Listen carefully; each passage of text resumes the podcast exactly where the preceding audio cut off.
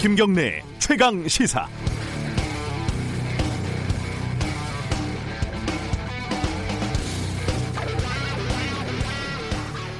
이번에는 유권자들이 조금 무섭기는 했던가 봅니다. 어, 예산안을 둘러싸고 드자비를 할 기세로 여야가 싸우는 와중에 민식이법, 하준이법이 통과가 됐습니다. 하준이 어머니 고유미 씨는 하나도 기쁘지 않다. 국회에 고맙지 않다고 밝혔습니다. 당연한 일이죠. 하준이 같은 경우에 사고가 일어난 지 벌써 2년이 넘었고요. 치열한 쟁점도 별로 없는 어린이 안전법 하나를 통과시키는데 부모들은 생업도 포기하고 말 그대로 사력을 다 해야 했으니까요. 얼마 안 남은 총선이 아니었으면은 이번 정기국회에서 이 법이 통과가 됐을까 저는 좀 의심스럽습니다. 어, 제 뉴스에서는 유난히 세상을 떠난 사람들의 이야기가 많았습니다. 민식이법, 하준이법, 그리고 청년 노동자 김용균 씨의 일주기, 그리고 김우중 전 대우그룹 회장의 타계 소식. 뭐 일부 정치권, 뭐 경제계에서는 17조 원의 추징금과 미납세금 400억 원, 그리고 신기루와 같았던 대우라는 이름을 남긴 김 전 회장에 대해서 불굴의 기업인 위대한 도전 정신, 기업가 정신의 표본 이렇게 칭송에 맞지 않았습니다. 네, 평가는 뭐 여러 가지 있을 수 있습니다. 하지만 하루에 800명, 1년에 30만 명 사망자 가운데 어떤 죽음을 특별히 기억하고 기리는지는 그 집단의 정체성을 여지없이 보여주기도 합니다. 12월 11일 김경래 최강 시사 시작합니다.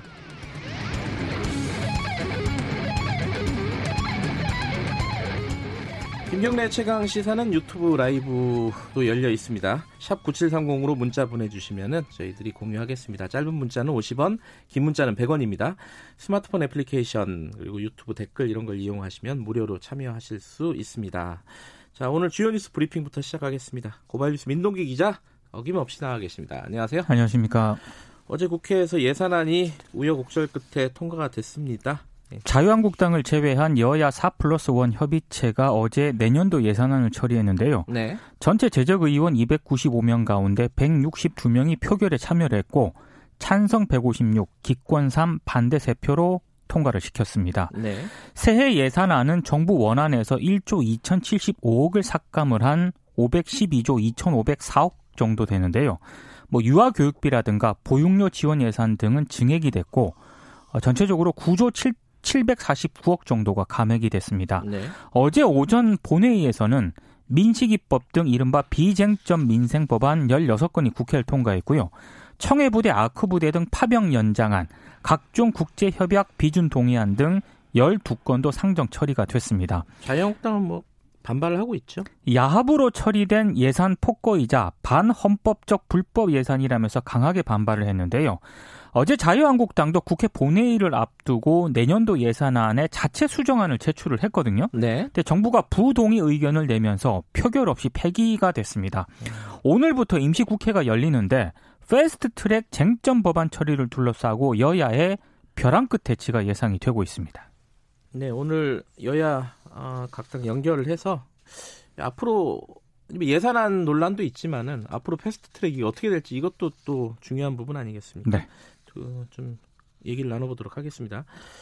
어제 좀 큰 뉴스가 있었어요. 정경심 그러니까 조국 전 장관의 부인이죠. 네. 어, 재판부에서 공소장 변경을 불허했다. 이거 좀 법리적으로 좀 복잡한 얘기긴 한데 이거 좀 네. 정리해 보죠. 서울중앙지법 형사 25부가 이제 어제 검찰의 공소장 변경을 불허하기로 했는데요. 네. 공범, 범행 일시, 장소, 방법, 행사 목적 등이 모두 중대하게 변경이 됐다. 그래서 동일성 인정이 어려워서 공소장 변경을 허가하지 않겠다고 밝혔습니다. 이, 이 사건이 어, 사문서 위조, 그러니까 표창장 위조 그 사건이죠? 그렇습니다. 네. 그러니까 한마디로 말씀을 드리면은요. 어, 기소 전에 이제 공소장을 검찰이 이제 제, 시를 했는데 네. 지금 변경해 달라고 요청한 공소장이 처음 공소장하고 너무나 크게 다르기 때문에 네. 그러니까 동일성을 인정하기 어렵다는 게 재판부의 판단입니다. 네. 어제 법정 스크린에 변경 신청, 신청 전 공소장을 띄워가지고 달라진 부분을 아주 재판부가 구체적으로 지적을 하기도 했는데요. 음. 검찰이 동일성이 유지가 된다고 재차 주장하면서 반발을 하니까 재판장이 언성을 높이면서 퇴정 명령을 내리겠다고 경고하는 이례적인 상황이 또 발생을 했습니다. 네. 재판장은 재판부의 판단은 틀릴 수도 있다. 하지만 검사도 판단이 틀릴 수 있다는 생각은 안 해봤냐 이렇게 질책을 하기도 했는데요. 네. 또 검찰이 피고인에게 수사 기록을 제때 넘기지 않으면 불구속 재판을 진행하겠다고도 밝혔고요. 이번 주까지 열람 등사가 제대로 되지 않는다면 보석 여부를 검토하겠다고도 밝혔습니다. 그러니까 위조한 부분에 대해서 기소를 애초에 그때 공소시효 때문에 아마 한 시간 남겨놓고 인사청문회 직전에 직전에 예. 불기소 이제 예. 결정을 했죠. 청문회가 끝나기 직전이죠. 그렇습니다. 예. 아, 기소를 했죠. 기소를 했는데, 기소를 했습니다. 예, 기소를 네. 했는데 요번에 어 실제로 공소 사실을 보니까 이 날짜가 다르다는 거 아니에요, 그죠? 날짜도 다르고 뭐 여러 가지가 막 예, 다른 범도 다르고 그렇습니다. 예, 그래서 바꾸자 그랬는데 재판부에서 안 된다. 예, 그래서 이제 결국은 검찰이 무리하게 어, 서둘러서 기소를 한 거 아니냐. 네. 뭐 거기 한 마디 더 붙이면 정치적인 이유로 뭐 이런 의혹들이 나올 수밖에 없는 상황이 돼버렸죠. 그렇습니다. 검찰이 앞으로 이 부분을 어떻게 대처를 할지 대응을 할지 요거 요건 좀 중요한 문제인 것 같아요. 어제 김용균 씨 일주기였습니다. 그 어제 안전모를 쓰고 작업복을 입고 방진 마스크를 쓴 고 김영균 씨 동료들하고 추모객들이 태안 화력 발전소 앞에 섰는데요. 정확히 1년 전인 지난해 12월 10일 평소처럼 야간 근무를 위해 출근했다가 다시 돌아오지 못한 김용균 씨를 떠올리면서 네. 위험의 외주화를 금지하라고 주장을 했습니다. 김미숙 김용균 재단 이사장은 눈을, 어머니죠? 어머니입니다. 예. 예. 눈을 감으면 아들의 처참했을 당시 모습이 그려진다면서 아들을 잡아먹은 구 시포기를 당장 폭파해버려도 시원치 않을 것 같다. 네. 이런 얘기를 했습니다. 정부에 대해서도 좀 쓴소리를 했는데요. 정부는 금방 해줄 수 있는 것은 다 해줬다고 얘기를 하지만 현장 동료들 여기 무엇이 바뀐 게 있느냐? 현장에 직접 가보지도 않고 말로만 할 수 있는 거 했다고 말하는 건 위로는커녕 거짓말만 늘어놓는 것이다 이렇게 비판을 했습니다. 어제 이낙연 총리가 국무회의에서 그 특조위 권고안을 일부 따르지 못하긴 했지만 네. 권고 가운데 즉시 추진할 수 있는 사항들은 지체 없이 이행했다 이렇게 말을 했거든요. 이 발언을 좀 비판을 한 것으로 보입니다. 어제 최강 시사에서 어, 태안 화력발전소에서 근무하는 동료 분 한 분 연결을 했었는데 네. 어, 마스크는 특급으로 교체는 됐는데 기존에 쓰던 1급, 2급 마스크를 네. 다 써야지 특급으로 교체해 준다. 그러니까 현장에서는 그 지급이 네. 안 되고 있다는 얘기죠. 네, 그런 얘기고 2인 1조 근무도 안 되는 곳이 많다. 네. 현장과 이 정부의 대처 사이에 간격이 좀 있는 것 같습니다. 그렇습니다. 바깥 소식 좀 알아보죠. 문재인 대통령이 어, 한중일 정상회의에 참석한다고요? 그러니까 23일과 24일 한중일 정상회의 참석하기 위해서 중국을 방문할 예정인데요. 네. 아베 신조 일본 총리와의 양자 정상회담은 물론이고 시진핑 주석과의 한중 정상회담도 추진을 하고 있습니다. 만약에 한일 정상회담이 열리게 된다면 15개월 만에 열리게 되는 그런 셈이고요. 네. 아, 청와대는 또 중국 베이징에서 문재인 대통령과 시진핑 주석의 한중 정상회담을 여는 방안도 조율 중인데 양국은 지난 4일과 5일 왕이 그 중국 외교부장 방한 시 네. 정상회담 문제를 논의한 것으로 알려졌습니다. 그 한중일 정상회담 앞두고 문희상 국회의장이 징용 문제, 네. 어, 이 부분에 대한 어떤 안을 내놨었잖아요. 네. 근데 그거를 그러니까 한중 정상회담 앞두고 뭔가를 좀 어, 실제로 통과시키려고 하는 그런 움직임이 좀 있는 것 같아요. 그러니까 이번 주에 예. 이른바 문희상 그 안을 발의할 예정이라고 합니다. 발의, 예. 발의까지요? 그렇습니다. 예. 근데 아, 강제동원 피해자들하고 시민사회단체들이 지금 반발을 하고 있거든요. 반발, 예. 그런데도 이걸 발의를 하는 걸로 봐서는 아무래도 방중 기간 한일 정상회담에 맞춰서 좀 밀어붙이는 것 아니냐라는 그런 비판이 제기가 되고 있는데요. 국회의장실 관계자가 이런 얘기를 했습니다. 한일 정상이 논의할 때 문희상 안이 마중물 역할을 할 수 있다고 본다. 일본의 사죄를 명문화한 98년 김대중 오부치 선언을 재확인하면서 양국이 화해의 계기를 만드는 문재인 아베 선언을 기대한다 이렇게 얘기를 했습니다. 네. 근데 문희상 안은 일본 정부의 사과와 책임이 빠진 가운데 피해자들이 소송을 포기해야 위자료를 받을 수 있는 그런 구조기 때문에 네. 좀 비판을 많이 받고 있고요. 그리고 한국 대법원 판결을 무력할 수도 있다 이런 비판도 제기가 되고 있습니다. 또 하나 정부가 공식적으로 인정한 피해자 22만 명 가운데 소송 관련 일부만 지원을 받을 수 있기 때문에 형평성 논란도 제기될 수가 있습니다. 아, 이게 사실 지금까지 정부 입장하고 좀 달라요, 사실. 많이 다릅니다. 예, 그래가지고 이걸 쉽게 이 안이 어, 어떤 합의에 이르게 될지 우리 국내에서 그렇습니다. 좀 미지수인 것 같습니다. 네. 하나만 더 들어보죠. 어, 어제 교육부가 올해 초중등 진로교육 현황 조사 주요 결과를 발표했거든요. 네. 초등학생들이 가장 선호하는 직업이 1위가 운동선수, 2위가 교사, 3위가 크리에이터였습니다. 아, 그래요? 이른바 유튜버라는 그런 얘기인데요. 예, 예. 지난해 조사에서 1, 2위는 똑같았는데 3위가 의사였거든요. 아하. 의사가 유튜버에 밀렸습니다. 중고등학생들의 희망 직업 1위는 13년째가 교사가 1위였는데 네. 선호도는 조금씩 줄어드는 것으로 나타났고요. 그리고 조사 결과를 성별로 나눠 보니까 차이가 좀 크게 나타났는데요.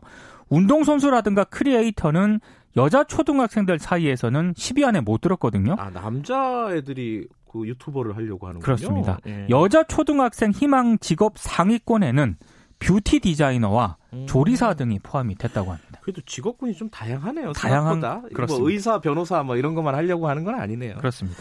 여기까지 됐죠. 고맙습니다. 고맙습니다. 고발뉴스 민덕기 기자였습니다. 김경래 최강 시사 듣고 계신 지금 시각은 7시 36분입니다. 최강 시사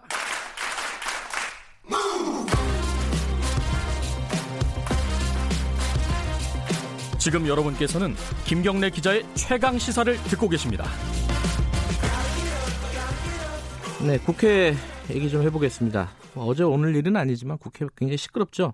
어제 예산안이 우여곡절 끝에 통과가 됐고요. 어, 야당은 강력하게 반발을 하고 있습니다. 오늘부터 임시국회 열릴 예정이고 어, 선거법 그리고 검찰개혁법 등등 패스트트랙 안들이 올라갈 것으로 예상이 됩니다. 충돌이 불가피하지 않을까라는 예측이 지배적이죠. 어, 오늘 더불어민주당, 자유한국당 양쪽 다 연결해 보겠습니다. 먼저 더불어민주당 정춘숙 원내 대변인 연결돼 있습니다. 안녕하세요. 네, 안녕하세요. 정춘숙입니다. 네. 어제 그 예산안 통과 가지고요. 어, 특히 뭐 자유한국당 쪽에서는 뭐 세금 도둑질이다. 뭐 날치기다 네. 이런 좀 약간 네. 원색적인 비난이 있었습니다. 어떻게 받아들이고 계십니까? 자유한국당이 네. 그동안 자신들이 해야 할 역할을 전혀 하지 않, 않았고 그런 자신의 잘못을 다 어, 덮고자 이렇게 네. 남한테 뒤집어 씌운 대로 생각이 들고요. 네. 기억해 보시면 그 예산 결산 국회 예산 결산 특별위원회 위원장 김재원 의원이었어요 자유한국당. 예. 그런데 그 예산 결산 특별위원회가 11월 30일까지 예산을 다 심의해야 함에도 불구하고 예. 본인이 전례도 없는 소소위에 들어가겠다 자기를 넣어달라 이렇게 하면서 한 사나흘을 또 까먹었고 네. 이렇게 하면서 예산 심의를 실질적으로 방해한 거 방해했거든요. 음. 그리고 나서 어 그 그리고 나서 이제 어 그 외에도 어 지난 금요일 날도 사실은 어, 4 플러스 1에서 예산을 다 정리했음에도 불구하고 네. 다시 우리 당 대표께서 다시 어, 자유한국당은 다시 합의, 협의하겠다 다시 네. 시작하자 이렇게 했음에도 불구하고 아무 답이 없었어요. 음흠. 그리고 어 그리고 나서도 또 월요일 날 이제 그 자유한국당 원내대표가 새로 뽑히셨잖아요. 네. 그래서 어 그쪽에서 다시 협의를 하자. 그래서 다 정리된 걸 다시 협의를 시작을 했어요. 그래서 월요일 날 밤 꼴딱 세웠죠. 음. 그리고 어저께가 됐어요. 어저께가 됐는데도 어, 협의에 이르지 못했습니다. 어, 그래서 아 도저히 안 되겠다. 이제 왜냐하면 월요일 날 그 협상을 할때 네. 어, 자유한국당에서는 필리버스터 한 거 처리하고 네. 그다음에 예산을 같이 합의하고 그다음 합의 논의 시작하고 그다음에 10일 날 처리한다 이런 약속이 있었 예. 있었는데 지켜지지 않았 않았죠. 그럼에도 네. 불구하고 어 협상 계속하다가 도저히 안 되겠다. 지금 이제 어, 예산안의 법정 처리일은 12월 2일입니다. 네. 예, 그래서 이미 이제 지났죠, 그게? 네.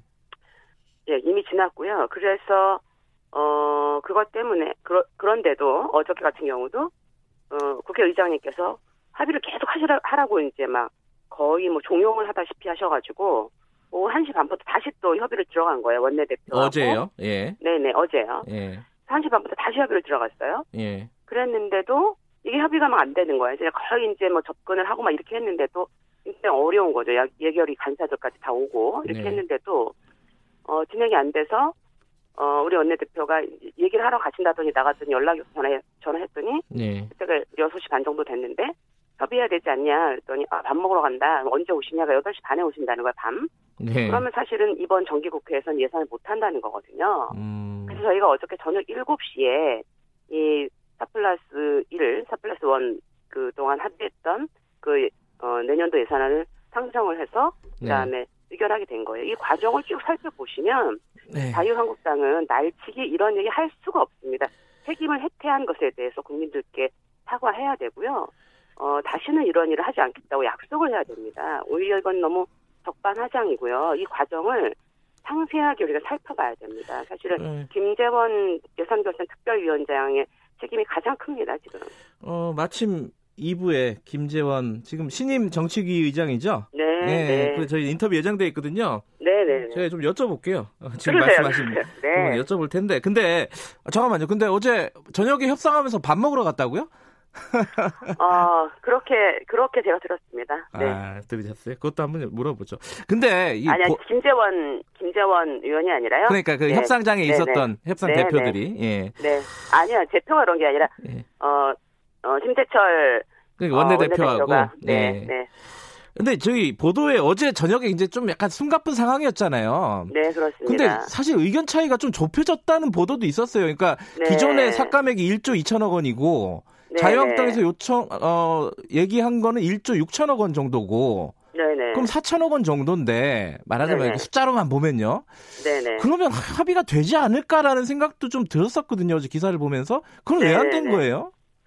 그러니까는 그 이제 많이 그 총액 기준은 많이 이제 줄어 이게 좁혀졌는데 네. 문제는 뭐냐하면은 그 동안에 이 예산안 심사를 하면서 감액한 것과 증액한 내용이 있지 않습니까? 네. 그래서 뭐 예를 들면 4.8조 원 감액하고 3.6조 원 증액 네. 뭐 이렇게 된다면 이 안에 대해서 다이 사안 하나 하나를 다 살펴봐야 되겠다는 거예요.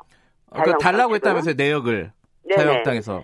예. 근데 그거를 살펴봐서 하나씩 이거는 왜 이렇게 됐냐 이거는 뭐 이렇게 막 따지기 시작을 하면은 내 어저께 이 정기국회 안에 이 예산을 통과시킬 수가 없습니다. 어. 그래도 자유한국당 네, 입장에서는 좀 내역을 봐야지 이게 합의를 할지 말지 좀 결정을 할 수 있는 거 아니에요? 아니 일단 전체 총액에 네. 대해서 많이 의견이 좁혀졌고 그러면 네. 이 4천억 감액에 대해서 어떤 식으로 처리를 할 건지를 네. 뭐그 기재부에서 그 계획을 가지고 오면 보고를 받고 네. 이렇게 할 수도 있, 는 거죠. 그러니까 지금 문제는 뭐냐면 네. 우리가 이번 12월 10일 예산 이 정기국회 안에서 어 이 내년 예산을 통과시켜야 한다라고 하는 큰 그 명제가 있죠. 그 다음에 네. 예산안 법정 그 어, 통과 시일도 넘긴 상태고 네. 그렇기 때문에 이 국회가 지금 법을 다 지키지 못하고 있는 이런 상황에서 이 문제를 다시 처음부터 다시 다 보겠다라고 음. 하는 것은 결과적으로는 지연 전술을 써서 정기 국회 안에 이 예산을 통과 안 시키겠다라고 하는 것이거든요. 지연 전술로 이해를 하셨다 이런 거네요. 네. 네. 네.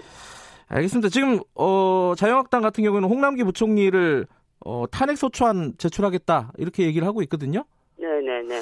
어, 이건 어떻게 보세요? 뭐 탄핵 소추안의 뭐 직권 남용 뭐 이런 예. 권리행사 방해 뭐 이런 내용인데요. 그 뭐 국민총 국무총리 훈령에도 그렇고 이어 그 기재부에서는 당연히 이 예산안을 뭐 정리하고 또 어, 정리할 수 있는 협조하고 이런 게 다 할 수 있도록 되어 있습니다. 그러니까 네. 뭐 고소하는 거, 뭐 고발하시는 거는 뭐 알아서 하시는 거지만 실제로 그렇게 적용되기 쉽지 않습니다. 네. 아, 알아서 하시라 이런 얘기고요. 근데 지금 어, 예산안이 합의가 됐으면 이 패스트 트랙도 좀 어, 뭐랄까요 좀 부드럽게 얘기가 네. 될수 있을 것도 같았는데 네네. 네. 예산안이 이렇게 이제 서로 간에 이제 갈등 국면으로 해결이 돼 버렸고 끝나 버렸고 네. 네. 오늘 오늘부터 임시국회 열잖아요. 네. 그럼 바로 패스트트랙 올리나요? 그 선거법부터 어떻게 되는 뭐, 겁니까? 그거는 저희가 조금 뭐 여러 가지 측면을 그 고민을 해야 된다는 부분이 있고요. 아직 완전히 그 예, 예상 예정이 안 됐어요? 뭐 일단은 시간은 지금 이제 공지가 되어 있는데 네. 오늘 이제 저희 또 최고위원회 회의가 있거든요. 네네. 또 의논해서 어떻게 하는 게 어. 뭐 가장 좋은지 또 의논을 해볼 지금 예정에 있습니다. 근데 4 플러스 1 그 협의체에서요. 네. 선거법은 지금 합의가 된 거예요. 이게 뭐 예를 들어 연동률 같은 경우 때문에 뭐각 네. 당의 입장이 다르다 이런 얘기들이 나오고 있더라고요. 네. 어느 정도까지 합의가 된 거예요? 뭐 상당한 의견 접근이 어, 되어 있는 걸로 제가 알고 있고요. 네. 그다음에 뭐그 어, 미세한 어, 네. 조정 뭐 이런 부분들만 남은 걸로 지금 음, 얘기 듣고 있습니다. 지금 이제 유력한 게 지역구 250, 비례 50 그리고 연동률 50%. 요게 이제 많이 나오고 있던데 이 민주당에서 이 연동률 50%를 좀 낮추자고 계속 얘기를 한다. 이건 맞는 얘기입니까? 뭐 어, 뭐 다른 여러 가지 내용도 있습니다. 다 네. 자세히 말좀 어려운 면이 예. 아, 지금 전화 상태가 별로 안 좋네요. 들리시나요? 아, 그렇습니까? 아, 네, 잘 예. 들립니다. 아, 예, 자, 예, 자, 예. 다시 잘 들려요. 그 연동률 50%를 좀 낮추자. 이 얘기는 좀 확인을 좀 해주셨으면 좋겠는데. 아, 예, 그런 얘기가 있습니다, 지금. 네. 어, 그러니까 민주당에서 주장을 하는 거예요? 아, 그거는 저희가 주장을 하는 건 아니고요. 네. 기존의 연동률 자체는 50%로 하자라고 하는 것은 이미 이전에 합의에 있었던 내용이죠. 예. 네. 아니, 50% 이하로 더 낮추자. 아, 그거는 네. 실제로 이제 지금 뭐 200, 원래가 아닌 225 대 75 뭐 이렇게 예, 해가지고 예, 됐던 부분들이 있는데 이제는 250 대 50 뭐 이런 얘기가 그러니까 이제 모수지 이제 특비지 않습니까 전제들이 예. 전제들이 바뀌다 보니까 내용이 달라지는 네. 여러 가지 부분 중에 한 부분인 거죠. 그러니까 지금 뭐 말씀하신 게 조심스럽게 말씀하신 걸 보니까 아직 명확하게 단일안이 안 나온 거네요, 그죠? 뭐 지금 거의 음. 뭐예 예, 논의 중에 있는 걸로 알고 예, 예. 있습니다. 예. 그러면 선거법하고 검찰 관련된 법안들 이거 네 순서는 예정대로 선거법부터 가는 거는 정해져 있어요? 뭐 일단은 그럴 예정에 있습니다. 네. 일단은 네. 자 그러면 자유한국당은 이거 필리버스터로 저지한다고 일단 공언을 해놨지 않았습니까? 네, 네. 그러면 안 되는 거 아니에요? 필리버스터로 가면은 뭐뭐 뭐 2, 3일 끄는 거야 뭐 쉽잖아요. 네, 네. 그래서 뭐 그 필리버스터를 어떤 법안이 이제 어, 필리버스터 신청이 들어가서 논의를 하게 되면 그 회기안에 네. 어, 정리하도록 되어 있고요. 예. 그래서 이 패스트트랙 올라가 있는 법들은 그 다음에 열린 본회의에서 바로 의결하도록 되어 있습니다. 음. 그럼 임시국회를 하루 열고 그 다음에 또 열고 이런 식으로 뭐 이른바 뭐 살라미 전법? 어, 네, 맞아. 극단적으로 얘기하면 그렇게 볼 수 있겠죠. 아, 예. 그런 식으로 진행을 하실 계획인 거예요? 뭐 일단은 첫 번째는 네. 뭐 어저께 그 예산안에 문제가 있습니다만 그럼에도 불구하고 또 선거법은 또 다른 차원이니까 네. 예 예산안은 법적인 날짜가 있을 뿐만 아니라 국민의 삶에 아주 직접적인 영향을 미치는 이런 네. 영향 부분이 있으니까 네. 뭐 날짜도 지켜야 되고 여러 가지 또 필요한 부분이 있고요. 네. 선거법도 뭐 날짜가 많지는 않습니다. 12월 17일부터는 예비 후보자가 등록을 하게 되어 있거든요. 네. 그렇기는 한데 그럼에도 불구하고 또 이게 선 게임의 룰이라고 하는 특수성이 있기 때문에 음. 어, 자유한국당과의 협상의 문을 다 닫는 건 아닙니다. 그래서 음. 어, 협상을 하는 게 1번이고요. 예. 하지만 그럼에도 불구하고 계속 지금과 같은 태도, 뭐 버티기 예. 아니면은 뭐 어, 지역구 270 아니면 안 된다 이런 말도 안 되는 얘기를 계속 하면 또 저희가 어, 지금 이제 4 플러스 1에서 또 논의되고 있는 것들을 또 진행할 수밖에 없게 되는 상황이 음. 올 텐데요. 네. 그럴 땐 지금 말씀하신 것처럼 뭐 어, 임시국회를 좀 짧게 짧게 하면서 네. 어, 이 필요한 뭐 선거법이라든지 개혁 입법들을 의결을 할 그런 생각은 있습니다. 알겠습니다. 며칠 동안 좀 시끄럽겠네요 국회. 오늘 말씀 여기까지 듣죠. 고맙습니다. 네, 감사합니다. 더불어민주당 정춘숙 원내 대변인이었습니다.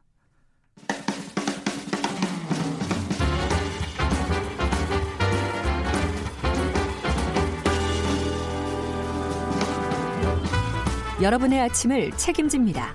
김경래의 최강 시사.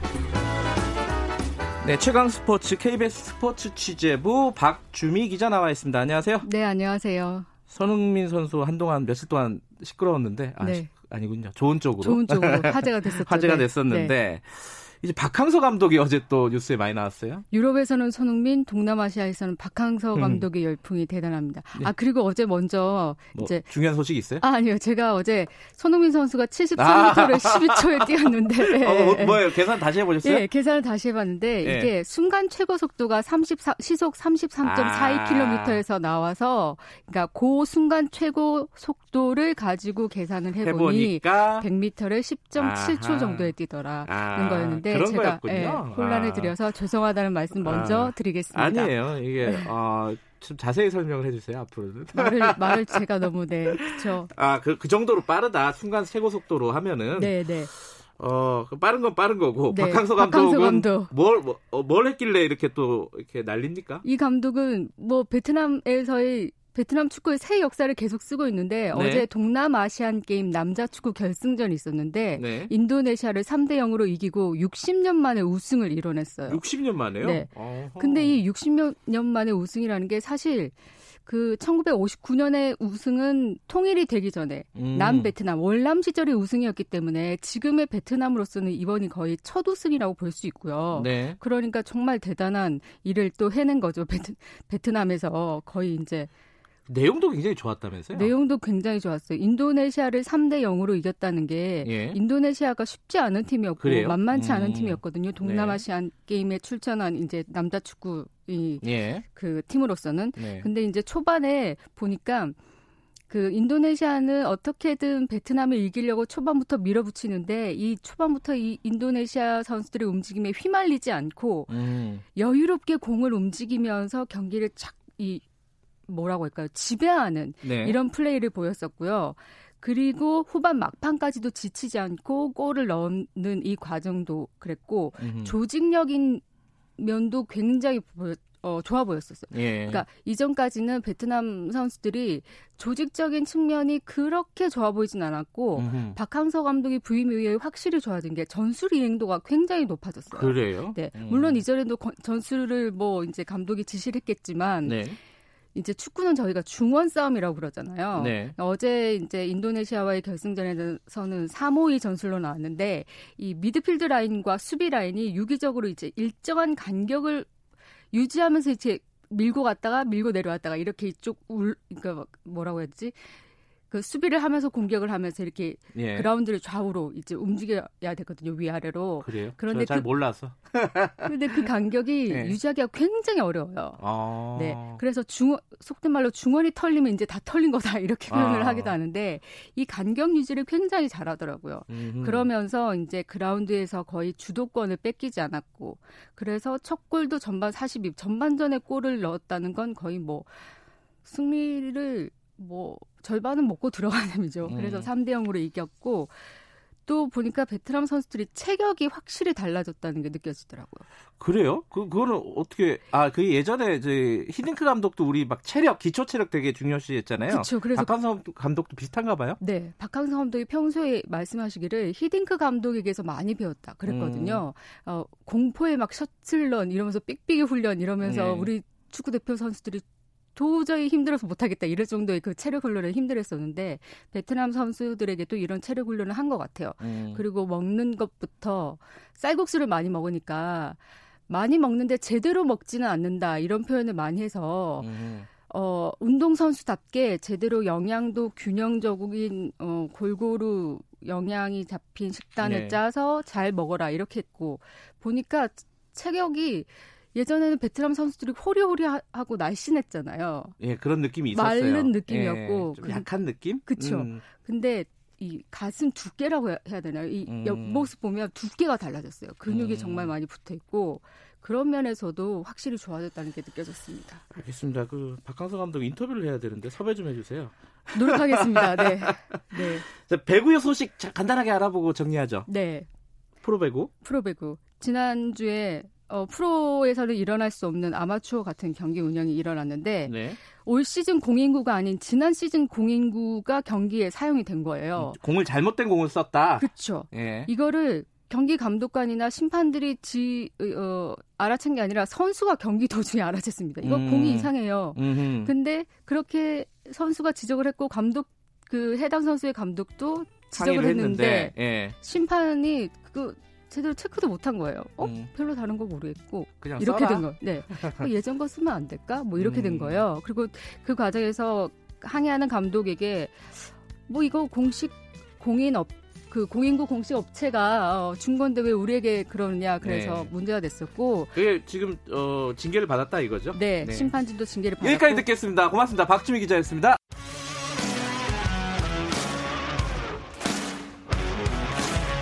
뉴스타파 기자 김경래 최강 시사. 김경래 최강 시사 2부 시작하겠습니다. 어, 1부에서 국회 상황 더불어민주당 정춘숙 원내대변인 연결했었죠. 어, 어제 예산안 통과가 날치기 아니냐 이게 지금 자유한국당 주장인데 더불어민주당 얘기는 계속 지금까지 방해 어, 예산 심사 방해해 오고 시간 끌기 하다가 지금 와서 무슨 소리냐 이런 주장입니다. 어, 자유한국당 연결해 보겠습니다. 또 오늘부터 패스트트랙 법안이 올라갈 가능성도 있어가지고 좀 여러 가지로 중요한 국면입니다. 자유한국당 김재원 신임 정책위의장 연결돼 있습니다. 안녕하세요. 네, 안녕하세요. 네. 이 뭐 축하드리고 뭐 이런 게 좀 한가로운 소리 같이 들려요. 그래도 일단 축하드리겠습니다. 이게 아까 지금 어, 못 들으셨을 수도 있는데 정춘숙 더불어민주당 원내대변인 연결했었거든요. 네. 그 11월 30일부터 예산 심의를 했는데 어, 김재원 의원께서 사실상 예산 심의를 방해했다. 이게 지금 정춘숙 의원의 주장입니다. 이거 어떻게 보십니까? 그냥 뭐 늘상 하는 거의 선전이죠. 아니 그 뭐, 예, 예컨대 가치가 없는 것이 그분은 예산 심사가 어떻게 진행되는지도 모르는 분이고 저는 예결위원장이거든요. 네네. 그리고 11월 30일부터 예산 심사를 했다고 하는데 11월 30일 날까지 예산 심사를 제 눈앞에서 하다가 네. 보따리 사들고 도망을 가버렸거든요. 음. 그리고 다다음 날부터 4 플러스 1 체제라는 걸 만들어서 예. 그 마치 떡고물 나누듯이 이리저리 나눠가지고 예산을 들고 왔는데 네. 이게 본회의에 예산을 들고 왔을 때는 저희들과 다시 협상을 하자고 해서 네. 어 예산이 그러면 그 동안에 어떤 일을 벌였느냐 네.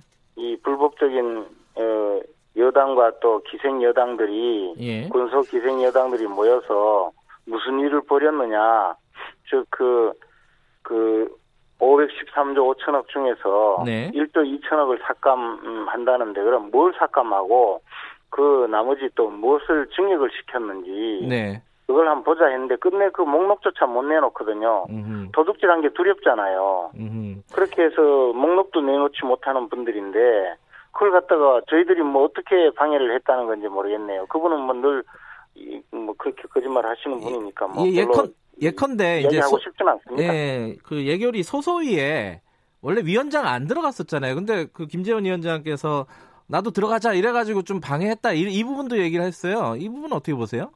사회자께서 예.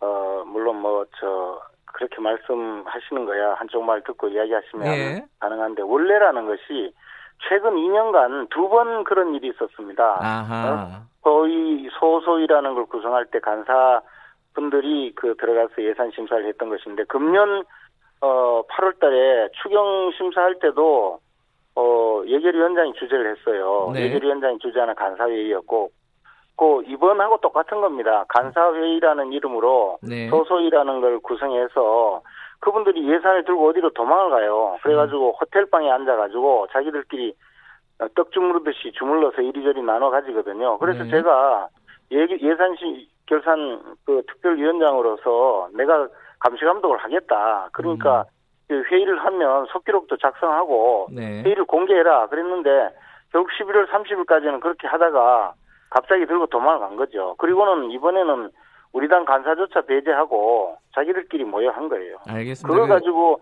그걸 숨기려고 그렇게 거짓말을 하니까 말도 안 예. 되는 소리를 하는 거죠. 그 이거는 이제 지난 상황을 복귀한 거고 어제 얘기가 좀 궁금해요. 어제 어 이거는 민주당 쪽에도 물어본 건데 그 총액 차원에서는 좀 좁혀졌잖아요. 1조 2천억 원, 1조 6천억 원 삭감하겠다. 그래서 좀 좁혀지는 분위기도 있었던 것 같은데 왜 안 된 겁니까 이게 어제는?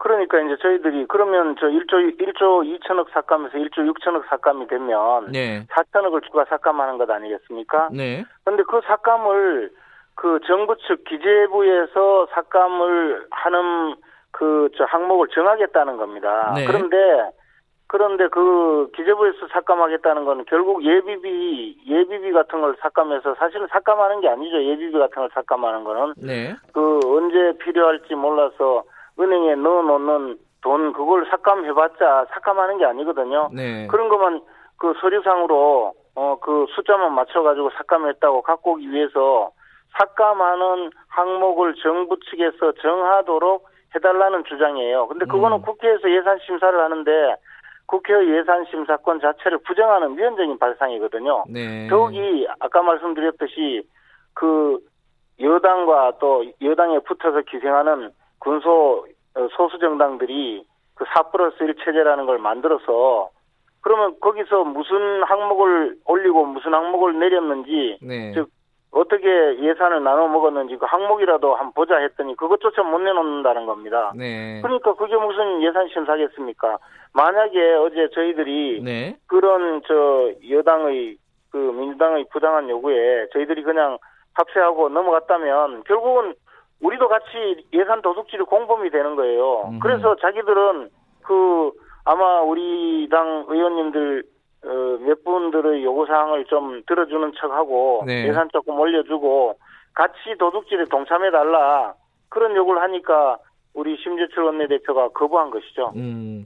근데 어, 민주당 쪽 얘기는 계속 좀 예산심의 좀 하자라고 했는데 자유한국당에서 거부를 했고 이제 와서 내용 보여달라 그러면은 빨간 거짓말입니다. 왜냐하면요 음, 예. 산 심사를 하자고 하는 그 당사자가 바로 저예요. 네. 근데 예결위원장 국회에서 예산을 심사하라고 예산 결산 심사 특별위원장 아닙니까? 네. 그 예결위원장조차 모르는 예산을 어디서 자기들끼리 모여가지고 그, 그 떡금을 어, 나눠 가지듯이 네. 나눠 가진 겁니다. 그래서 그 예산이 어떻게 진행되는지 보고를 받으려고 해도 다 도망가고 없어요. 그리고 네. 나서 무슨 예산 심사를 하자고 했다는 말입니까? 그런 거짓말 하는 분들이 예. 와서 마지막에 와서 우리를 믿어달라 하는데 그걸 어떻게 믿을 수 있겠어요. 그러니까 그 정치에서의 어떤 신뢰가 네. 어, 송두리째 망가지고 또 더욱 더욱이 이런 방송에서까지 나와서 그런 거짓말을 해대니까 저희들이 보면 얼마나 한심하겠습니까? 국민들을 얘기가... 두려워하지 않는 것이죠. 예, 예. 양쪽 얘기가 너무 달라가지고. 양쪽 얘기가 다른 게 아니고 옆에서 보시면 본인이 아실 텐데 예. 그냥 일방적으로 떠드는 거예요. 그냥 예. 무조건 거짓말하고 국민들 속이고 그리고 알겠습니다. 그래도 예. 넘어갈 것이다 이런 오만한 마음이 있는 거죠. 금요일 날 그러니까 지난주 금요일 날 어 자유한국당에 예산심의 요청을 했는데 답이 없었다. 이게 이제 저쪽의 얘기인데 어쨌든 그게 말이 안 된다는 말씀이신 거죠? 누구한테 이야기했는지 모르겠네요. 예결위원장이 전데. 예, 아, 그러니까 당, 당 차원에서 예, 예. 당 차원이 무슨 당 차원입니까? 예산 음. 예산 심사라고 예결위가 있는데. 예결위원장한테 얘기했어야 된다. 제가요. 예. 제가요. 예. 그 그때 당시에도 예, 민주당 측그저 전해철 간사한테 수없이 네. 연락을 했는데 저 연락도 안 돼요. 그 아. 거짓말 하면 안 되죠. 그리고 정춘숙 그 원내대변인 예. 예, 그분은 예산 심사가 어디서 진행되는지도 모르고 그냥 써주는 거 들고 와서 읽었을 거예요. 예. 아, 전해철 간사가 연락도 안 됐다. 이건 또 새로 새로 듣는 얘기네요. 알겠습니다. 근데 요거는 하나 더 물어보고 갈게요. 그 필리버스터 철회를 한다고 합의를 원내대표들이 합의를 했는데 그게 안 돼 가지고 결국 이렇게 된 거 아니냐? 이게 이제 민주당 쪽의 입장인 것 같은데 이건 어떻게 것도, 보세요? 그런 이야기도 얼마나 거짓말이냐 하면 예. 그 합의문을 잘 보시면 이랑이 예.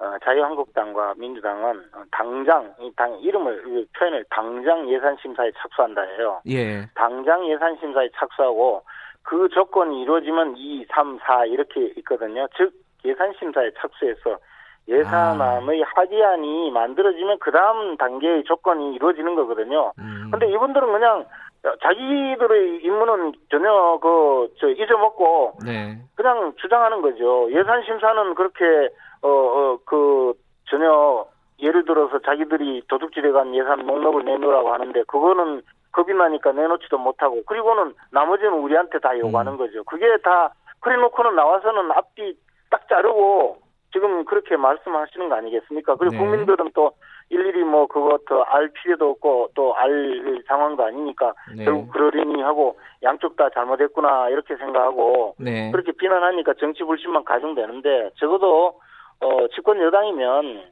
그렇게 하면 안 되죠. 네. 어제 김재원 의원께서 어, 예산안 통과 관련해 가지고 홍남기 부총리를 탄핵 소추하겠다, 어, 발의를 하겠다 이렇게 말씀을 하셨어요. 요거는 진행을 하는 겁니까? 그래서 이제 그 뭐 당연히 우리 의원님들께 네. 오늘 중으로 총의를 모아보고 진행을 네. 해야 되겠고요. 아니 그 홍남기 부총리 그분은 옛날 캐비넷 문건으로 뭐 출세를 하셨는지 몰라도 이번 그 사태를 보면 4 플러스 1 체제라는 것 자체가 네. 민주당과 그다음 민주당이 붙어서 떡고물 얻어먹으려는 일부 기생 여당들의 합작품 아니겠습니까? 네. 그분들이 모여서 이제 예산안을 그 마음대로 그 농단을 했단 말입니다. 국가의 국가의 그 어, 세금을 자기들끼리 나눠 갖는 그 네. 문서를 만드는데 국, 국가공무원들은 정치적 중립 의무가 있고 네. 또 국가공무원으로서 정치에 관여하면 안 되는 것이거든요. 그런데 네. 그 당파의 어, 특정 당파의 이익을 위해서 예산안을 만드는 과정에 개입했을 뿐만 아니라 그렇게 만들어지면 시트 작업이라고 그래서 네. 예산 명세표를 개개 그, 그 금액마다 다 만들어야 되거든요. 이것은 네. 이제, 어, 예산실의 그, 그 전산망을 통해서 작성을 하는데 네. 주말에도 불러내 가지고 그 특정 당파의 이익을 위해서 국가의 세금을 도둑질하는 그 문서를 만들도록 지시를 했거든요. 그러면 네.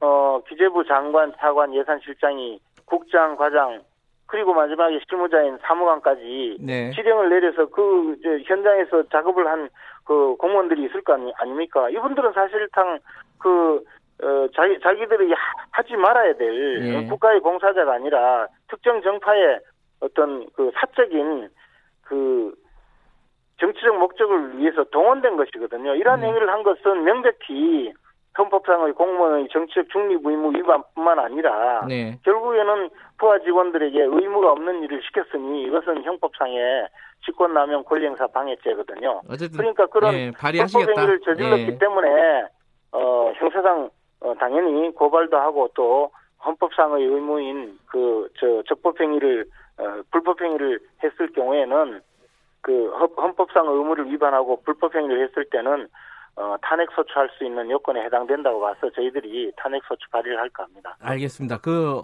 지금까지는 어제까지 얘기였고요. 이제 오늘 얘기를 해야 되는데 임시국회 열릴 예정입니다. 어, 패스트트랙 관련된 법안이 올라갈 가능성이 높아요. 어, 자유한국당 어떻게 대응하실 겁니까?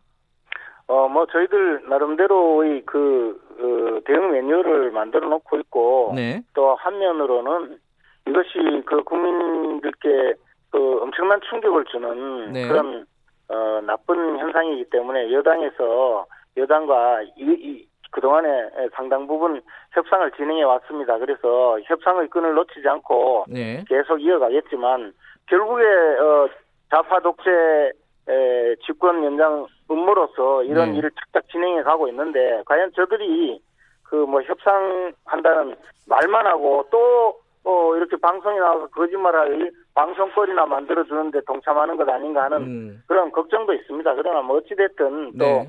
어, 협상은 진행해 가면서 한편으로 대응을 어, 해야 할 그런 상황입니다. 아까 민주당 쪽도 협상은 하겠다. 근데 그분들은 어. 나중에 가서요. 꼭 그래가지고 저쪽 때문에 깨졌다 이렇게 거짓말 하려고 불러내는 거죠. 그러니까 270석 얘기 이런 그, 그 말 그대로 전달해 드리면은 말도 안 되는 얘기를 자꾸 하면은 협상이 안 된다. 더 말이 안 돼요. 그분들은 더 위헌적이고 예. 아주 나쁜 제도를 갖고 와서 그게 마치 개혁이냐 거짓말하고 국민들 그 현혹시키는 예. 그런 상황의 지금 어, 수준에 도달해 있거든요. 다만 저희들이 소수받기 때문에 네. 어쩔 수 없어서 지금 어, 그런 부분에서 조금 어, 나와 있는 것이 예를 들어 그렇게 말씀하시면 네. 어, 비례대표 없애자 그다음에 예. 국회의원 숫자 10% 줄여서 270석으로 하자. 예. 국민 여론으로는 훨씬 다수가 지지하거든요. 그런데 음. 말도 안 된다고 그러면 도대체 그분들은 어느 나라 사 어느 나라 국회의원인가요? 이게 지금 임시국회 상정이 되면요 협상이 잘 안 돼가지고 상정이 되면은 필리버스터를 해도 어, 막을 수가 없는 거 아니에요 현실적으로 자유한국당 입장에서 보면요. 뭐 그렇게 무조건 말씀하시면 저희들은 뭐 소수파의 그러니까 이게 어, 전략이죠. 그런데 전략이 좀 있으신가 싶어서요. 그것도, 그, 예. 그것도 또그 나름이고 예. 어쨌든 뭐 저희들이 보여줄 수 있는 모든 수단은 다 보여드려야 되고 네. 또 어, 다수파라고 해서 네. 그것도 국가의 이, 이 세금을 어, 나눠서 나눠 가지면서 네. 자기들의 이익을 위해서 지금 뭉쳐진 그런 어, 좌파 독재 정권의 그 여당과 또 그에 붙어서 기생하는 군소정당이 합쳐서 네. 어, 가장 그 나쁜 방식으로 그 좌파 독재 연장을 위한 그런 연동형 비례대표제 선거법을 통과시키고 또 예. 정권의 앞잡이 수사기관을 만들기 위해서 공수처법을 통과시킨다면 저희들은 저항하는 수밖에 없죠. 연동률은 좀 조정을 하더라도 연동형 비례대표제라는 큰 틀은 어, 합의할 수 없는 부분인가요? 자유한국당 입장에서? 어, 협상의 세세한 내용에 대해서 말씀드리는 음. 것은 상당히 곤란하고요. 어쨌든 알겠습니다. 뭐 저희들은 협상을 하겠다는 말은 네. 모든 것을 열어놓고 이야기하는 것이지 협상하겠다면서 무조건 우리 것 다 내놔라 하는 건 아, 민주당 스타일이죠. 모든 걸 열어놓겠다. 어, 짧게 하나만 더 여쭤볼게요. 그 패스트트랙 수사 관련해 가지고요. 어, 국회법 처벌 업, 처벌 조항을 국회법에서 없애겠다 이렇게 얘기하셨잖아요. 이 어, 원내대표 선거 과정에서 이거 추진하는 겁니까? 그건 문희상 의장이 제안하신 거예요. 그래 문희상 의장님한테 한번 여쭤보세요. 알겠습니다. 인터뷰가 섭외가 되면 제가 여쭤보겠습니다. 예? 오늘 말씀 잘 들었습니다. 고맙습니다. 네, 김재원 자유한국당 신임 정책위의장이었습니다.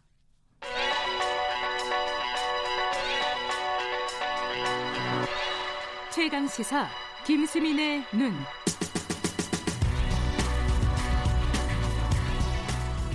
네, 아, 뉴스 이면을 빼뚫어보는 김수민의 눈 시간입니다. 오늘 처음 하는 시간입니다. 어, 오늘부터 김수민 평론가와 함께 이 시간 진행하겠습니다. 어서 오세요. 네, 반갑습니다. 예, 처음 뵙네요. 예, 최강 시사로는 처음 인사드리게 예, 됐습니다. 목소리는 굉장히 저는 네. 어, 낯익은 목소리입니다. 아 그래요? 많이 들어가지고. 아, 네네. 네. 아, 방금 자유한국당 얘기를 들었어요. 네. 김재원 의원 얘기를 들었는데 오늘 뭐 자유한국당 얘기 좀 해볼게요. 김재원 네. 의원하고도 직접적인 관련이 있는 얘기네요. 그렇죠. 원내대표 선거 결과 일단 뭐 어, 심재철 김재원 조가 당선이 됐어요. 네. 예상하셨습니까? 저는 예상을 안 하려고 노력을 한 게 제가 2017년, 2018년 자유한국당 원내대표 선거 네. 결과를 다 틀렸어요. 원내대표는 정말 그게 오히려 한정된 표밭이고 깜깜이죠, 그리고 예, 의원들이 네. 막 직접적으로 의사를 잘 표시하지 않기 때문에 음. 예, 제가 기자들하고 막 문의를 해보고 이렇게 내린 결론인데도 예측이 다 틀리더라고요. 음. 그래서 이번에는 일부러 예측을 안 해봤습니다. 박지원 의원도 틀렸어요. 네. 근데 이 뭐랄까 이게 어, 사후적인 결과를 해석한다면은 네. 친황이냐 뭐 비황이냐 뭐, 뭐 개파가 어디냐 뭐 이런 이런 쪽으로 약간 간단하게라도 좀 해석을 해보면 어떻습니까? 일단은 이제 심재철 원내대표 당선자 개파색을 보면은 네. 좀 어떻게 보면 저는 더불어민주당의 안민석 의원하고 비슷한 측면이 있다. 그건 무슨 말이에요? 네, 안 의원이 보통 방송에 나와서 본인이 무줄도사다. 나는 줄이 없었다. 라인이 없다. 예, 그런 네. 얘기를 했는데 안 의원이 또 수도권 내리 4선이다 이걸 자랑을 하지 않습니까? 마찬가지로 심 의원도 수도권 내리 5선이에요. 안양인가요? 예, 그렇습니다. 네. 안양 동안 지역구죠. 네. 그러면서 이제 어느 정도 좀 당 지도부 눈치를 안 봐도 되는 음흠. 그러면서도 특정한 개파에 좀 속해 있지 않은 그런 네. 이미지를 갖고 있고 친박이라고 보기도 어렵고 그렇다고 막 비박이다 이렇게도 분류하기 어려웠던 그 정도의 포지션이었죠. 아니 그것까지는 이해가 되는데 그런 포지션이 네. 원내대표 당선되는 게 어렵잖아요. 양쪽에서 지지가 그렇죠. 다 안, 안 나오는 상황이 생길 수도 있었는데. 네, 잘못하면 그렇죠? 그렇게 될 수 있는데요. 근데 예. 다른 조를 좀 봐야 됩니다. 그러니까 심재철 음. 원내대표는 방금 통화했던 김재원 정책위원장하고 같은 런닝메이트로 나왔는데 그렇죠. 김재원 의원은 뭐 친박 이미지가 강하지 않습니까? 그렇죠. 예, 이런 것처럼 이제 뭐 예를 들면은 김선동, 김종석 조 이쪽은 친박 일색이라고 좀 볼 수 있어요 비교적. 음. 그래서 비박 쪽에는 좀 호소력이 없다고 볼 수가 있겠고요. 네. 그리고 강석호 의원 같은 경우는 비박이고 또 런닝메이트였던 이제 이장우 의원은 친박 뭐 이렇게 음. 보일 수는 아, 있는데 음. 예 근데 이제 어떻게 보면은 김재원 의원에 비해서는 친박 쪽에서의 좀 호소력이랄까 파워 이런 아. 것들이 떨어진다고 볼 수가 있겠죠. 예. 예. 그리고 김선동 김종석 쪽 마찬가지가 될 텐데 음. 그러면서 이제 좀 양쪽의 표를 얻을 수 있는 그 카드가 런닝메이트를 통해서 만들어졌다고 볼 수 있겠습니다. 근데 이제 친박 비박이라는 단어가 좀 오래돼 가지고 사실 이제는 네, 그렇습니다. 뭐 이런 단어도 별로 좋은 단어는 아닌데 뭐 친황 비황이라고 차라리 하든가 네. 어쨌든 요번 원내대표 선거는 총선을 대비한 거고 네. 총선은 어, 황교안 체제로 가는 거 아니겠습니까? 네. 뭐 그 부분이 중요한 거 아니에요, 지금은? 그렇습니다. 근데 이번 경선이 어떻게 보면 황교안 심판 선거 이렇게 될 수는 없었던 것 같아요. 애초부터. 어. 왜냐하면 조를 이뤄서 원내대표 후보들이 나왔는데 네. 비황이다라고 딱 찍어서 얘기할 수 있는 조는 없었다고 볼 수 있거든요. 음흠. 그러니까 친황, 비황 이런 차원으로 보더라도 네. 한 명씩 조를 이뤄서 나오는 예. 네, 그런 분위기였기 때문에 예. 그리고 이제 황 대표도 좀 발을 뺐죠. 황 대표가 누군가를 지원한다거나 이런 얘기가 있긴 했지만 실제로 지원하지는 않았습니다. 아. 예, 그런 측면에서는 막판에 그 얘기가 있었어요, 사실. 그죠? 예. 예. 그리고 어떻게 보면은 이제 그랬다면은 뭐 친황 이 후보들이 단일화를 했을 텐데 그렇게 음. 진행이 되지도 않았거든요. 그래서 정면 승부는 이루어지지는 않았다 이렇게 평가할 수 있겠습니다. 음. 그러니까 뭐 김선동 후보 어 후보라고 해야 되나 의원을 네. 지지한다 이런 얘기들은 좀 있었어요. 네네. 근데 어, 당선 안 됐단 말이에요. 그렇다고 예, 해서 그러면은 어, 뭐 타, 어, 황교안 대표한테 타격이 있거나 그렇지는 않겠네요 지금 상황은. 예, 그렇습니다. 그 그러니까 언론에서 좀 타격이라고 얘기를 하는 거는 네. 심재철 의원이 워낙 다선 의원이고 경륜이 있다 보니까 예. 황교안 대표한테 반기를 들 수도 있다 이런 음. 것 때문에 나온 거, 거기는 한데 예를 들면 이제 친황설이 나왔던 후보가 유기준 후보가 있고 네. 김선동 후보가 있거든요. 예. 근데 유기준 후보가 1차에서 탈락을 하고 나서 그 표들이 대체로 심재철을 의원 쪽으로 간 것으로.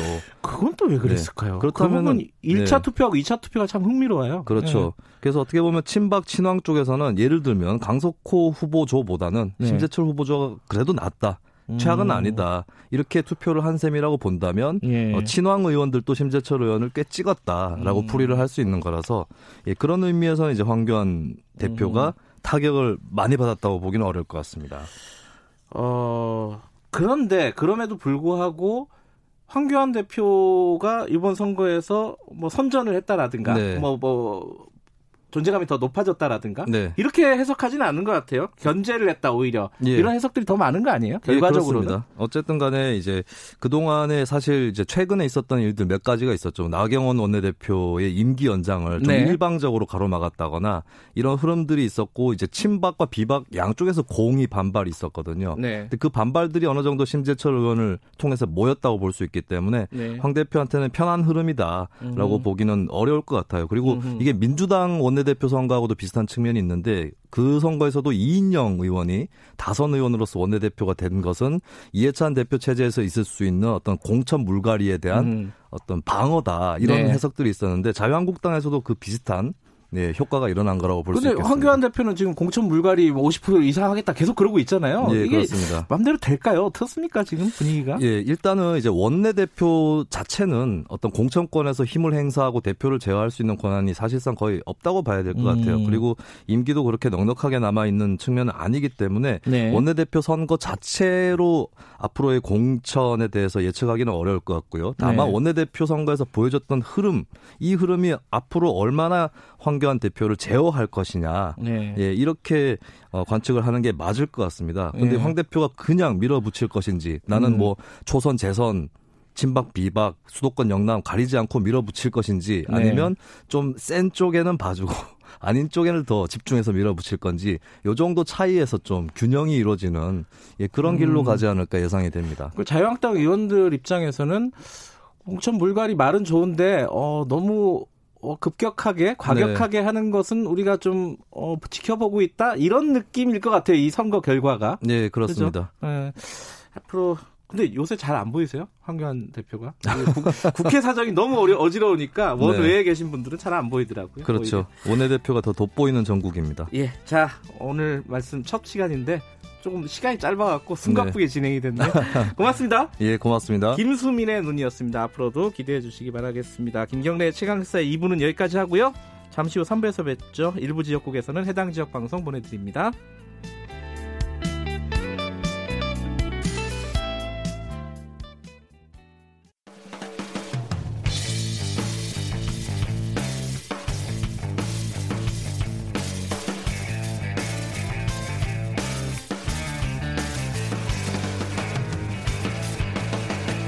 김경래의 최강 시사. 대한은행 할감 매각 사건 70조가 넘는 은행이 1조 7천억이 넘어갔다. 근데 그렇게 넘어간 근거가 팩스 5장. 네, 지금 방금 들으신 어, 음성은 영화 블랙머니의 한 장면입니다. 외환은행이 론스타에 넘어갈 때 어처구니 없는 금액에 넘어갔다 뭐 이런 얘기죠. 그리고 그 근거가 된 팩스도 어, 정체불명의 팩스였고 이게 누가 작성한 건지도 모르겠고 아, 진실이 밝혀지지 않았다. 어, 이, 이 론스타 사건을 다룬 블랙머니 아 근데 요새 어, 겨울왕국 때문에 다 내린 것 같습니다. 어쨌든 근데 이 얘기가 2003년도부터 시작된 얘기예요. 16년이 됐네요. 아직도 명확하게 진상이 규명이 안 됐습니다. 그리고 이 영화가 이 사건의 일단을 보여주긴 하지만은 또 현실과 다른 부분도 꽤 있는 것 같습니다. 겸사겸사해서 오늘 원래 스포일러 시간인데 어, 영화 얘기 어, 우리 최강희 평론가가 어디 출장 가셔가지고 영화 새, 다른 영화 전문가 모셨습니다. 미디어 오늘 이정환 대표 나와 계십니다. 안녕하세요. 네, 영화콘에 출연하는 건 처음입니다. 고맙습니다. 아, 모신 거는 이 블랙머니를 영화를 다루는 측면도 있지만은 이 론스타 사건을 워낙 오랫동안 취재를 하셨어요. 네, 제가 2003년에 월간 말지했을 때 처음 취재를 시작했는데요. 예. 이 외환은행 매각을 외자 유치로 계속 포장을 하니까 이건 아니다라는 생각이 들었습니다. 사실 음. 외국 자본 유치가 아니라 그냥 은행을 팔아치운 거죠.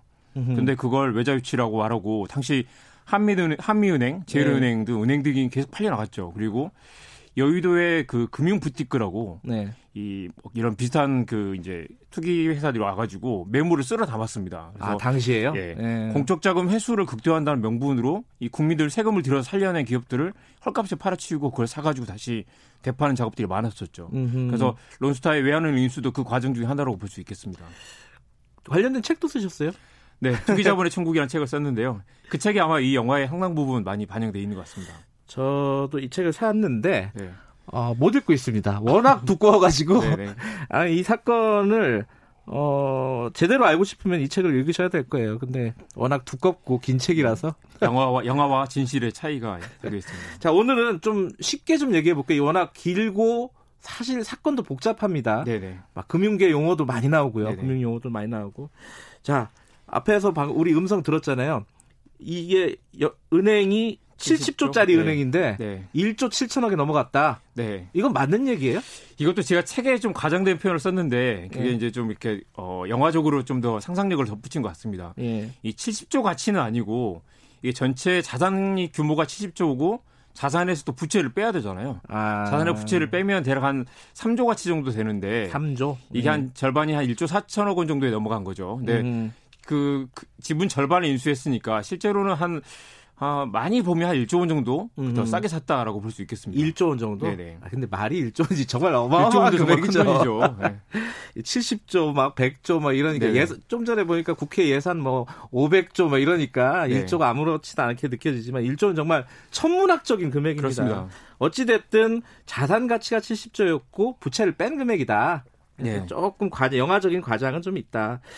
근데 이게 어 헐값 매각 이렇게 네. 규정할 수는 있는 거죠, 이거는? 이게 이제 가치 평가에 따라 좀 다르긴 한데요. 네. 일단 문제는 자격이 안 되는 사모펀드에 넘겼다는 게 문제고 또 아까 외자 위치라고 했는데 네. 당시 달러화가 부족했으니까 해외에서 많이 돈을 끌어들이는 건 필요하겠죠. 근데 음. 이 정부가 소유한 은행, 네. 수출입은행이 정부가 제 대주주인 은행인데 네. 정부가 소유한 은행을 굳이 외국 자본에 사모펀드에 또 출처도 모르는 그런 펀드에 팔아는 길 필요가 있었는가라는 음. 이유가 있는 거고요. 네. 게다가 검찰 수사 기록 보면 어 10억 달러에 51% 지분을 넘긴다라는 표현이 여러 번 등장을 합니다. 네. 그러니까 애초에 론스타가 들고 올 돈을 맞춰놓고 거기에 맞춰서 이제 지분을 경영권 넘기는 음. 그 딜을 추진했던 건데요. 이게 자격이 안 되는 사모펀드에 이 재경부와 금융위가 이 가격을 맞춰주려고 온갖 수단을 동원해서 무리수를 둔 정황이 여러 차례 발견이 됩니다. 음. 이 가격이 안 맞으면 안 팔면 되겠죠. 근데 론스타가 마음을 바꿀까 봐서 론스타의 네. 눈치를 보고 론스타가 내세운 조건들을 다 맞춰준 거죠. 음, 자, 이 얘기가 좀 복잡한데 네. 어, 좀 쉽게 영화에서 나온 얘기부터 좀 풀어볼게요. 그러시죠. 자, 이 론스타가 외환은행을 뭐 속된 말로 먹었을 때 그 근거가 된 서류가 어, 팩스 다섯 장. 그렇습니다. 저, 그 맞는 얘기예요, 그거는? 팩스 다섯 장은 맞습니다. 실제로도 그래요?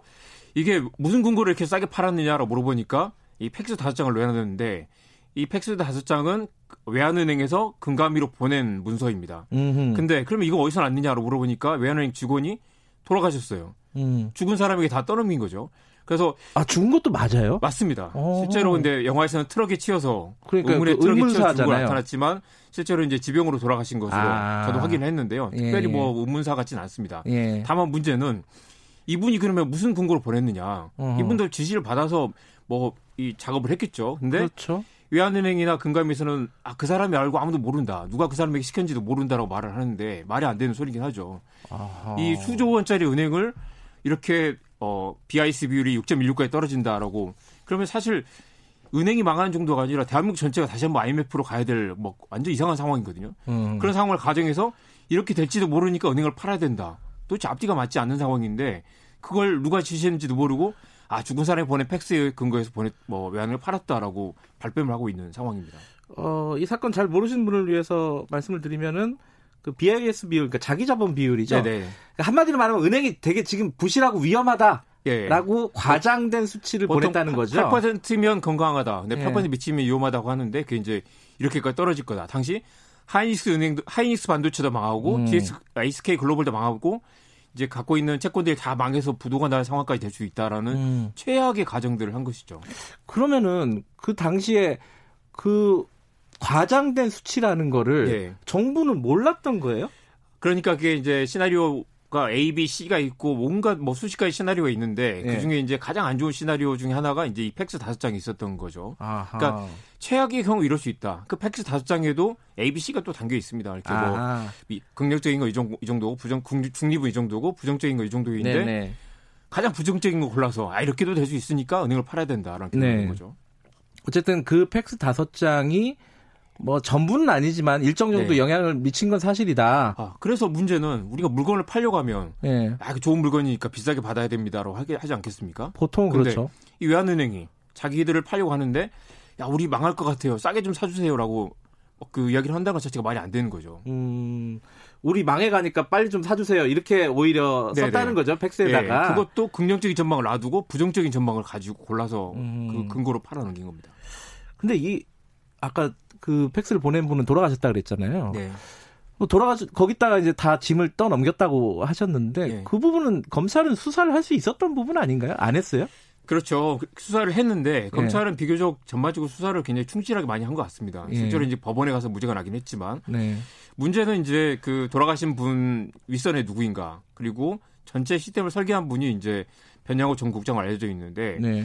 변전 국장 위, 위에도 누가 있지 않은가? 그러면 음. 변전 국장이 모든 걸 다 떠넘기고 알아서 그 사람이 한 것인가? 일개 국장이 음. 실제로는 그 위에 뭐 영화에 나오지만 부총리나 아니면 청와대까지 어느 정도까지 알고 있지 않았을까라는 음. 의혹들이 나오지만 그 부분은 수사가 제대로 되지 않았습니다. 수사가 안 됐다. 네.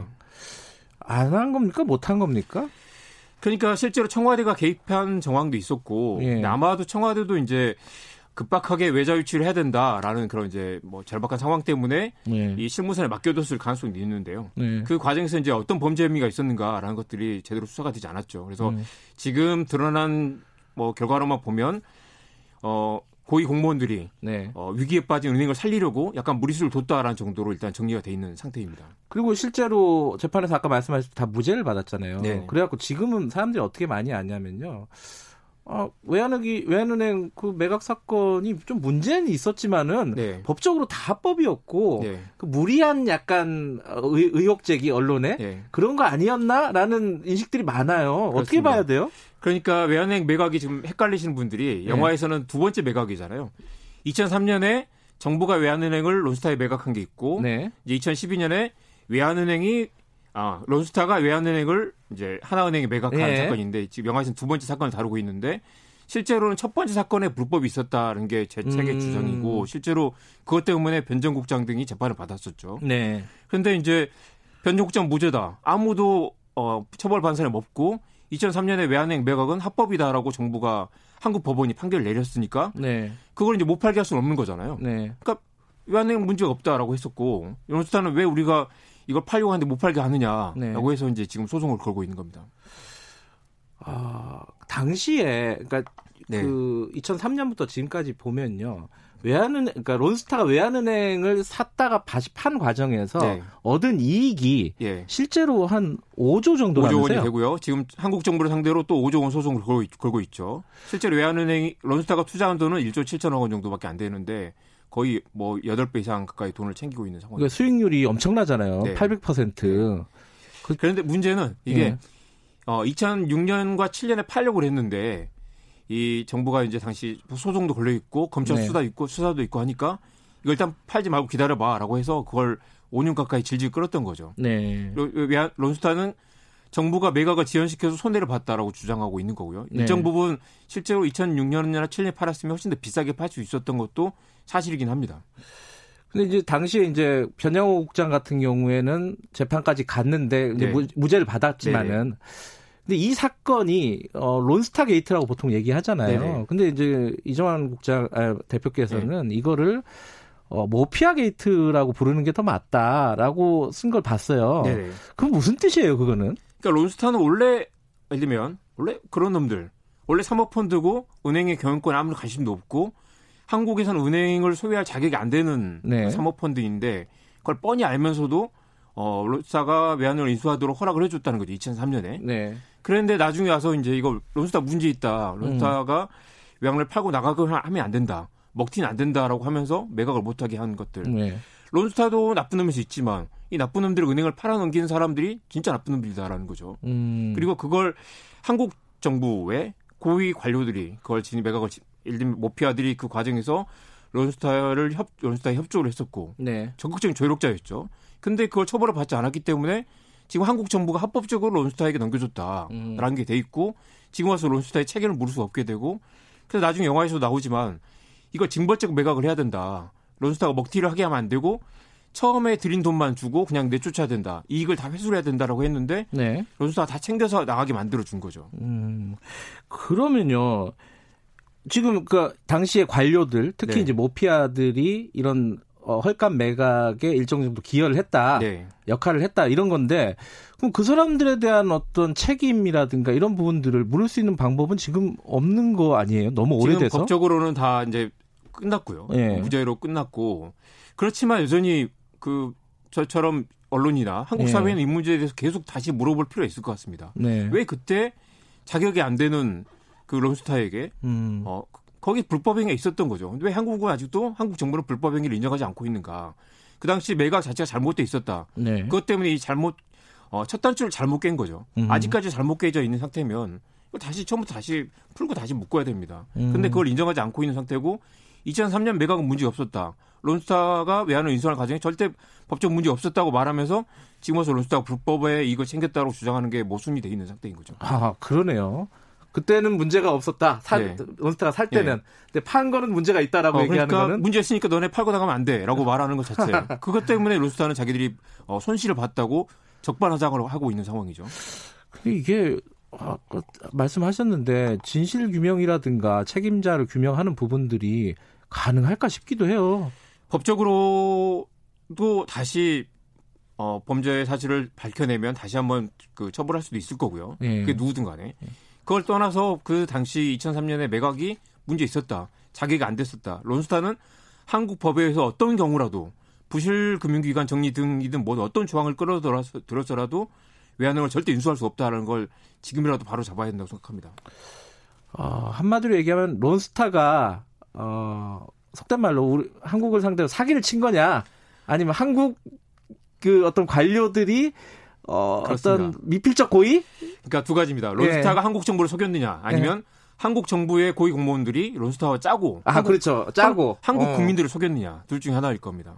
어느 쪽에 무게를 두십니까?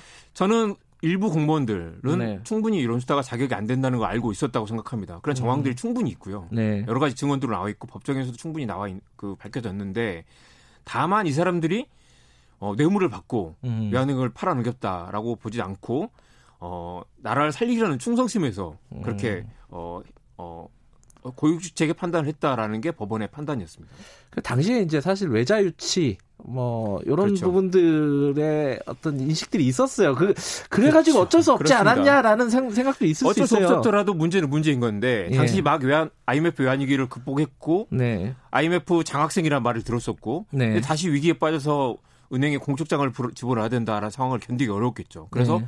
웬만하면 자구치를 찾아봐라. 외자 유치를 통해서 뭘 해보자. 그래서 우리가 해외 자본들이 로스타 같은 선진 자본들이 와서 한국은행에 투자를 한다는 그림을 만들고 싶어서 음. 무리수를 뒀고 사실 그 과정에 불법이 있었는데 나중에도 그걸 불법이 아니다라고 한국 정부가 적당히 덮고 넘어가, 넘어가려고 했는데 음. 이게 덮어지지가 않는 거죠. 음. 실제 지금 이 소송이 지면 5조 원을 물어야 됩니다. 지면요? 예, 예. 한국 국민들이 5천만 명이 1인당 10만 원씩 돈을 내야 되는 상황이죠.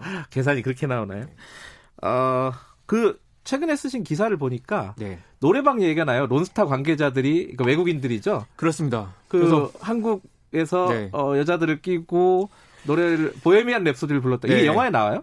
영화에는 안 나오는데요. 안 나와요? 실제 그 검찰 아. 진술 조서에 나옵니다. 그래서 외환으로 팔려고 하는 사람들, 살려고 네. 하는 사람들이 다 같이 모여가지고 다 같이 어깨 동무하고 여자를 끼고 노래 부르는 장면이 실제로 법정 기록에 어, 진짜 보헤미안 랩소디를 네. 불렀어요? 네. 아니 그래서 이게 돈을 그 사려는 쪽과 팔려는 쪽이 서로 이렇게 그 대립하는 게 아니라 사실 타고 좋게도 먹고 술 먹는 사이 거기서 아. 어 가격을 이 정도로 하자. 어 요스타가 들고 오는 10억 달러밖에 안 된다. 여기 정도에서 맞추자라고 계속 그런 딜이 벌어졌던 거죠. 그러니까 과연 거기서 정당한 가격 협상이 이루어졌을까라고 음... 의문을 갖지 않을 수가 굉장히 없습니다. 상징적인 장면이군요. 네. 영화에서 왜 뺐을까요? 알겠습니다. 자, 이 영화를 보고 싶어도 지금 다 내려가지고 못 보는데 어, 나중에 뭐 IPTV라든가 뭐 이렇게 나오면은 좀 챙겨봐야 될 것 같습니다. 책을 읽으시면 도움일 것 같습니다. 책도 읽으시고 어, 이정환 대표가 쓴 최근 기사들 읽고 보시면은 훨씬 더 어, 전체적으로 이해가 영화도 훌륭한데요. 어, 예. 실제 진실을 알고 싶은 분들은 네. 좀더 공부를 하시면 좋을 것 같습니다. 알겠습니다. 어, 론스타 전문가 미디어 오늘 이정환 대표였습니다. 고맙습니다. 고맙습니다.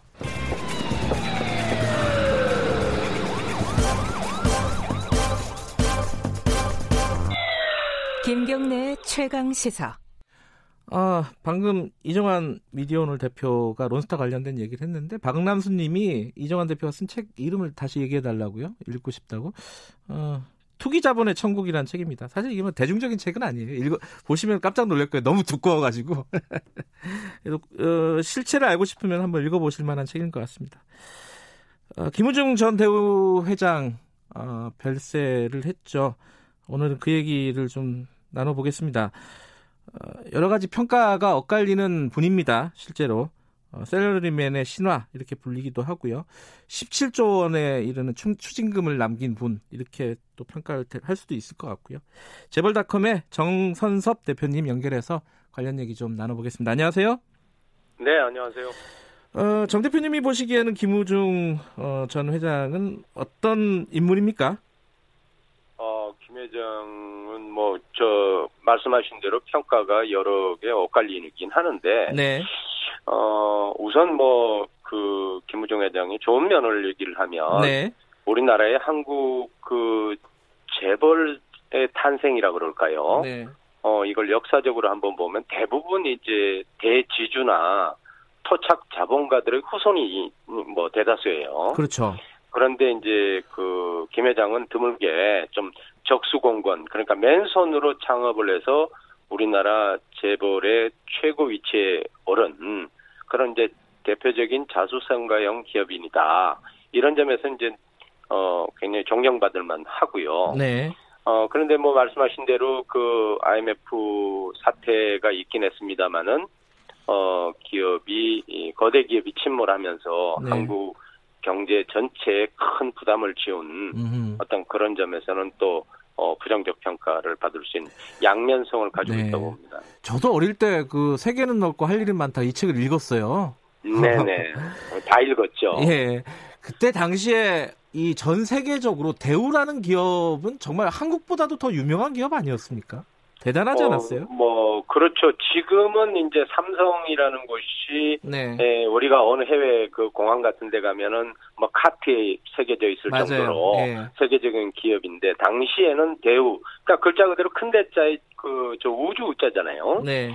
어 그래서 뭐 큰뭐 뭐 세계적인 그 도약을 하겠다. 네. 아 이런데 실제로 그 대우 그룹이 예, 전 세계 그러니까 한 어, 당시에 저희가 이제 취재할 때 기자로서 취재할 네. 때 보면 어, 전 세계 90개국에 에, 지구상에 있는 게 뭐 한 130여 개국 되잖아요. 네. 90개국의 대우가 지사를 설립할 정도로 어마어마했네요. 어, 세계적인 네. 그런 뭐 한국의 대표 기업이었죠. 음, 그런데 그 기업이 네네. 오히려 그것 때문에 또 발목이 잡혔어요. 그러니까 그 공격 어, 좋게 말하면 공격적인 확장인데 나쁘게 네네. 말하면은 너무 이렇게 뭐랄까 외연 확장에만 주력하다 보니까 결국은 네. IMF라는 위기에서 버티지 못한 거 아니냐 이런 네네. 평가를 좀 받을 수 있는 거 아닙니까?